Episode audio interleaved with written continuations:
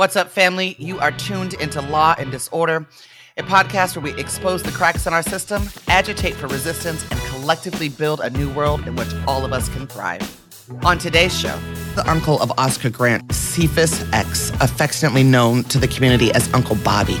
Well, our vision is a world where no one has the right to take the life of another and be protected, insulated from the consequences of doing so by a system of structural racism, obfuscation, and propaganda. Eliminating this state violence that we see. From KPFA Radio and the Pacifica Network, I'm your host, Cat Brooks. I'm your host, Cat Brooks, and I'm pretty sure I got my producer and co host of this show, Jesse Strauss, on the line now. Good morning, Jesse. Good morning. I am connected. I'm really excited that we are wrapping up our first week of launch today. Yeah. Yeah, and what a great week it's been. We've had some really fire shows and amazing guests. We're continuing uh, that trend this morning. We are joined this morning by Cephus X, affectionately known to the community as Uncle Bobby. He is the uncle of Oscar Grant, who was murdered by then BART police officer Johannes Mehserle on January 1st, 2009, which sparked international protest and demands for justice. He is also the co-founder of the Love Not Blood campaign, as well as Families United for Justice, and supports families across the globe as they navigate surviving the terror of state violence. Good morning, Uncle Bobby. Good morning, Cat. Thanks for having me on your show. Man, thanks for coming on the show. You know, you had to be one of our, the first week's guests. You and I have been working together for quite some time now. What do people need to understand about the breadth of state violence against black people in this country? You know, I said this way the power of the police to use deadly force is one of the most significant responsibilities we can give any public official. That responsibility must be guided by common sense legislation that protects human rights and save human life. You know, and that's what this work is all about, is making sure that especially black people, brown people, marginalized white, are not killed by the state violence that we see happening across this country. And to highlight what you just shared and to talk about just the, the scratching the surface, we passed legislation in 2015 called AB 71, Use of Force Data Collection by the Department of Justice of the state of California. If you go to Use of Force website, you will see that on an average, 175 to 225 Californians are killed by the police here in this state alone. So we're talking about since Oscar's murder, right? Over 1,500 Californians has been killed by the police in this state alone since Oscar's murder. That's right. And folks get it twisted, right? Because they think about California, sunny, progressive, all these liberals out here um, bopping around. But the reality is, is that California law enforcement agencies kill more than any other law enforcement, uh, any other state uh, in the country, even when you get in a more conservative territory. But we also do some of the dopest organizing in response, right? We're building this movement to end uh, the yes. pandemic of violence against our folks. Uncle Bobby, January 1st, 2009, um, your nephew, Oscar Grant, was murdered by then BART police officer Johannes Mehserle on the Fruitvale BART platform and recorded by people, and the video went viral. Talk about getting the call that your nephew had been killed. You know, of course, taking a trip back in time to that moment always is uh, very painful. Uh, it's a time period and a moment that will never be forgotten. And it's actually what has shaped my life since that moment that I heard that call and then witnessed through the video of what happened. Uh, so when I go back to that date, uh, you know, of course I was pained. Uh, I didn't quite understand. I had heard he had got killed by the police and didn't quite understand until I saw that video. And then what I realized then was that this police violence is an extreme major problem. And sadly, many of us wait till it comes to our door before we become active. And this is a call out, as I shared, about the most significant responsibility of any public official that's given a right to take one's life, you know, is critical in how we move to bring about real systemic change. Uh, and so, since that moment in time, I felt that Oscar asked me to be constructive rather than destructive uh, because I was extremely angry. Uh, I wanted to act out behind that anger in all the wrong ways. Uh, of course, there was uh, thoughts of retaliation. You know, anything that you could think of when we're angry in regards to satisfying that anger. Uh, but Oscar had whispered in my ear and said that it had to be constructive rather than destructive. And of course, I started my initial journey in the constructive manner in getting, uh, or at least working with the community to get past the oversight citizen board of the police with an independent auditor. You know, that was my first journey of experiencing legislative work. Uh, but in addition to that, which was much more powerful, was the organizing that took place in the street. You know, meeting you back in 2009 uh, and sharing the spoken word piece. I am Oscar Grant. That is what the masses scream. And I see thousands in the streets, yet feel I'm in a dream. How can we be Oscar Grant? Will we be there when his baby girl screams?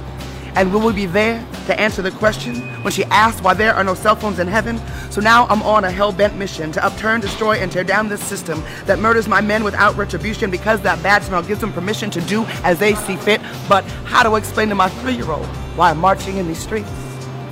How do I explain to my three she ain't seen me all weekend? How do I explain to my three year old what his death has done to me?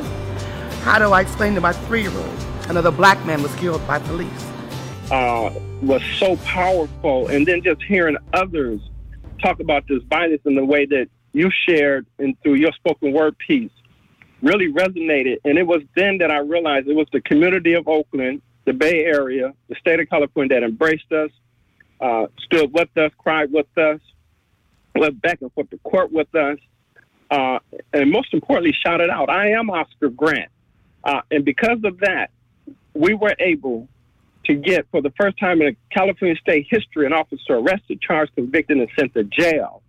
And that was the power that was witnessed that really resonates with me today in all the work that I do and how we can bring real systemic change when we come together as a community. And, and, and as you said, the dope organizing that takes place here in the state of California that has spread it all across this country really prepared folks for what happened to George Floyd and that's why we saw that that that grand mass movement behind George Floyd murder.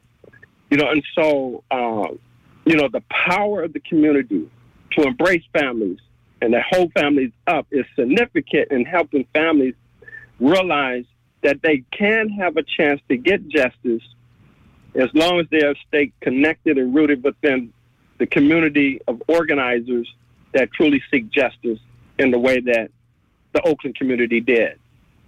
Bobby, this is Jesse Strauss responding. It's it's really powerful to think about and remember that history that went down so many years ago here in Oakland. You said it was a wake up call when you got that call that Oscar was killed, and you've been organizing around this issue of police killing people since then. You also talked about seeing communities stand up in Oscar Grant's name and how much that resonated with you. Excuse me. You did mention that in the response to the George Floyd uprising, there was a huge amount of community response. But, you know, you also talked about how unique Oakland was. I'm wondering if you can think back a little bit on these different examples since you've been thrust into this movement and explore a little bit what makes Oakland different. What what have you noticed that's different in Oakland's response than in other places?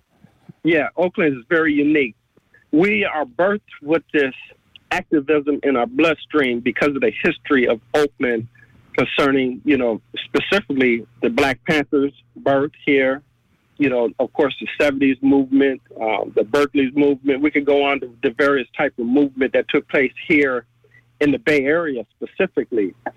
Uh, and because that that strong history of movement, many of the families that live here in this county uh, Northern California is activated when an injustice occurs.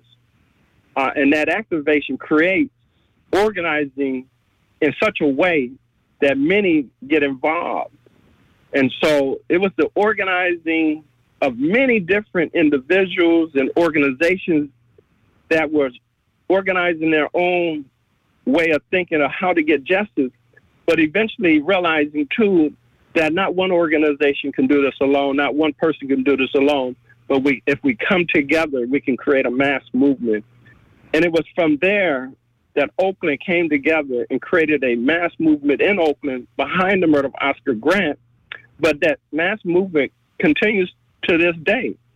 But you know, when I explore what happened then in Oakland, it was not only that, but many folks in Oakland began to crisscross this country, having organizing meetings behind police murder. And these pockets of organizing that was taking place all across this country had some some residue of folks from Oakland in that community. And not only that, many of those communities that was impacted by police violence was brought to Oakland to understand how to go back home to even garner better organizing within their own community and bringing those organizing groups together to create a mass organizing movement within that city. We saw that with Ferguson. We saw that with Freddie Gray, Laquan McDonald. You know, we could go on with the uh, high profile murders that took place and then ask the question how many people from Oakland was actually involved in helping the organizing that took place in those states. And what you will find was that there was a significant part of folks from Oakland involved in those organizing that took place.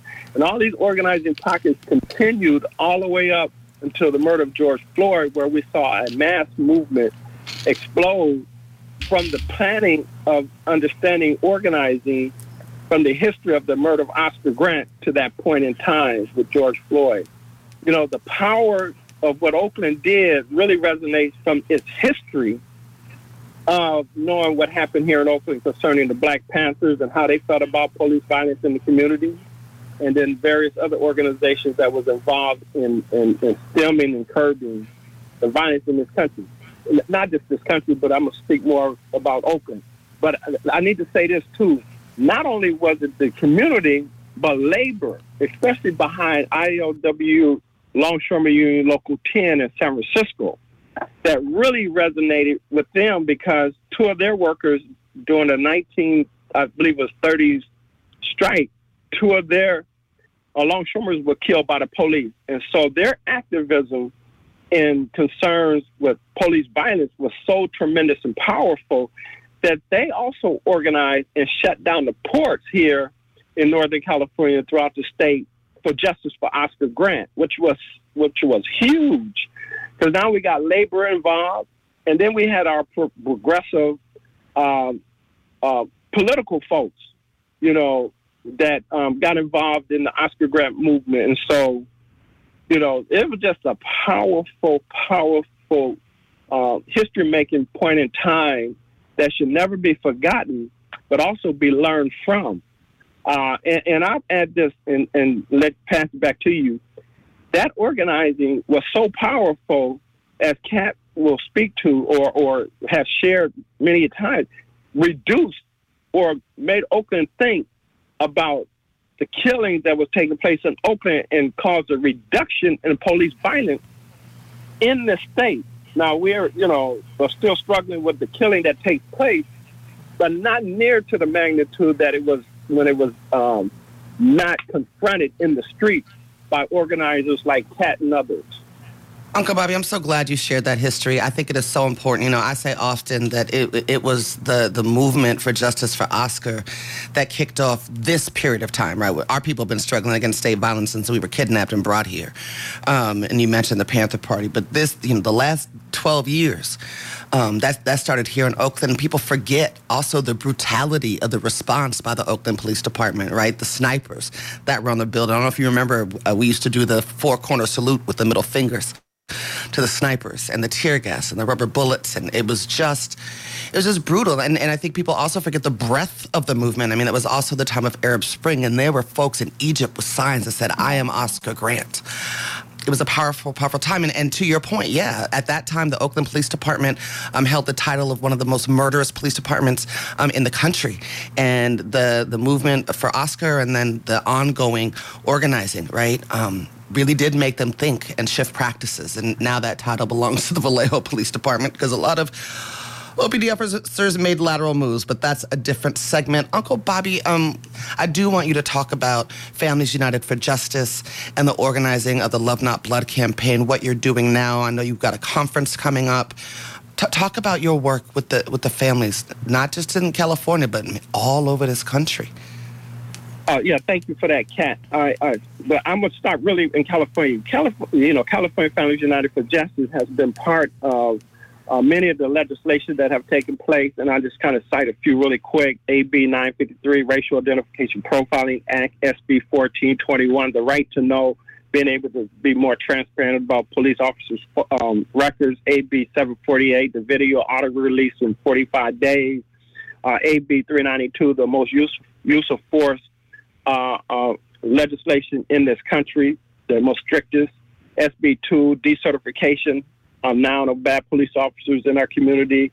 AB um, 2761 is one we're working on right now, which is the death certificate, getting a notation on the death certificate.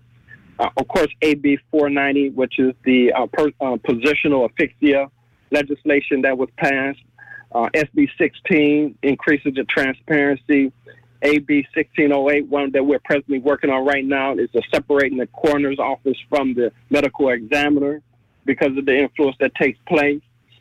You know, uh, of course, AB two, uh, uh, 299, which is victim compensation, because if you're harmed by the police, there was no compensation you get. But today, uh, this piece of legislation is on the verge of passing. And it hasn't passed yet. Uh, but if it passed now, if you're inflicted with harm by the police, you get some form of compensation from the um, victim board of compensation. Um, but yes, that's just in the state of California. But on a national basis, we per, we um, you know have healing conferences that work with families that has been impacted by this violence all over this country. And since uh, 2014, we've had several conferences that entail bringing families together to help heal one another first, dealing with the trauma, and then also being given the tools of understanding organizing, bringing folks in like yourself that will give a workshop or a presentation on what organizing look like, what is organizing, and the success of organizing that you can have in your community when you really have some organization that's taking place.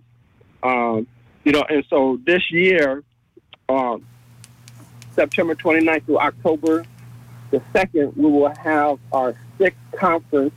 Uh, it will be in Atlanta this year. Uh, you know, and it entails bringing families together. Last year in San Diego, we had 325 families. It was an extremely powerful conference. Mm, uh, yeah, you know, was. we build up one another. And, you know, it just goes on. I, you know, I can be long-winded with this, but I just wanted to kind of lay that, that backdrop so people can see just how important it is and bringing these families together because that's where the true healing begins when these families come together, embrace one another, and begin to support on each other and help each other through their trauma and pain. That's something that folks, I think, need to understand more about, right? Like for a lot of people, they hear the name if they hear the name, but it's on TV for a little bit. If there's organizing, it's on TV for a little bit more. And then folks go about their business. But the trauma for the families that lose their loved ones to state violence, it's devastating to their lives. Yes? It, it, it is. It is crippling, you know, because uh, many don't know what to do, especially if they're in communities that don't have the strength of organizing and, and community support. You know, these families become isolated. Uh, they clam up, uh, you know, and their whole life is turned upside down where they just forget the joy that they had prior to the tragic moment of losing their child. Uh, and so what we do is we bring together to experience that first they're not the only one that has suffered this pain, but there's still some way to smile through the pain of losing your child. And we take them back in time to reflect on the times that they had with their loved one, uh, the joy that they had in life, and, and give them a hope and a glimpse of that joy because we know that this pain is forever. And if we can get a family to smile for a minute or two, we've done a big thing because sometimes it's just so hard to get a smile when you have lost a loved one in an unjust way, your whole view of this whole system is turned upside down. And, you know, and the system always seemed to let the officer who, who committed the wrong, which is obvious, he was shot in the back or he was choked to death, uh, and you know he hadn't done anything wrong in his own video, and then officer get a justifiable homicide. I mean, you're just you're crippled because the system let you down. And the only way for you to begin to get some breathing air is to be embraced by those who have suffered a similar pain to help walk you through that pain uh, and to help bring a smile on your face, to be there on a lonely night. You know, you have new numbers, a whole network of new friends uh, that become closer to you than many family members because we all share that initial struggle and trauma.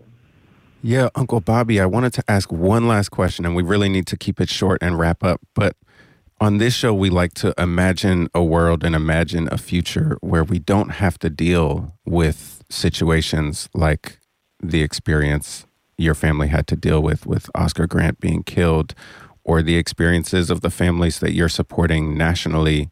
Um, you're so deep in the organizing world around that, dealing with family members and dealing with all this legislation. You talked about so much legislation just in California alone. I'm sure it's similarly large in many other states around the country.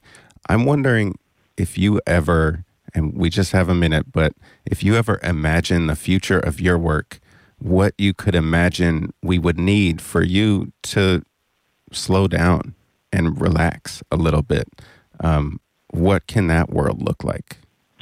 Well, our vision is a world where no one has the right to take the life of another and be protected, insulated from the consequences of doing so by a system of structural racism, obfuscation, and propaganda eliminating this state violence that we see is, of course, our prayer and our hope and our vision.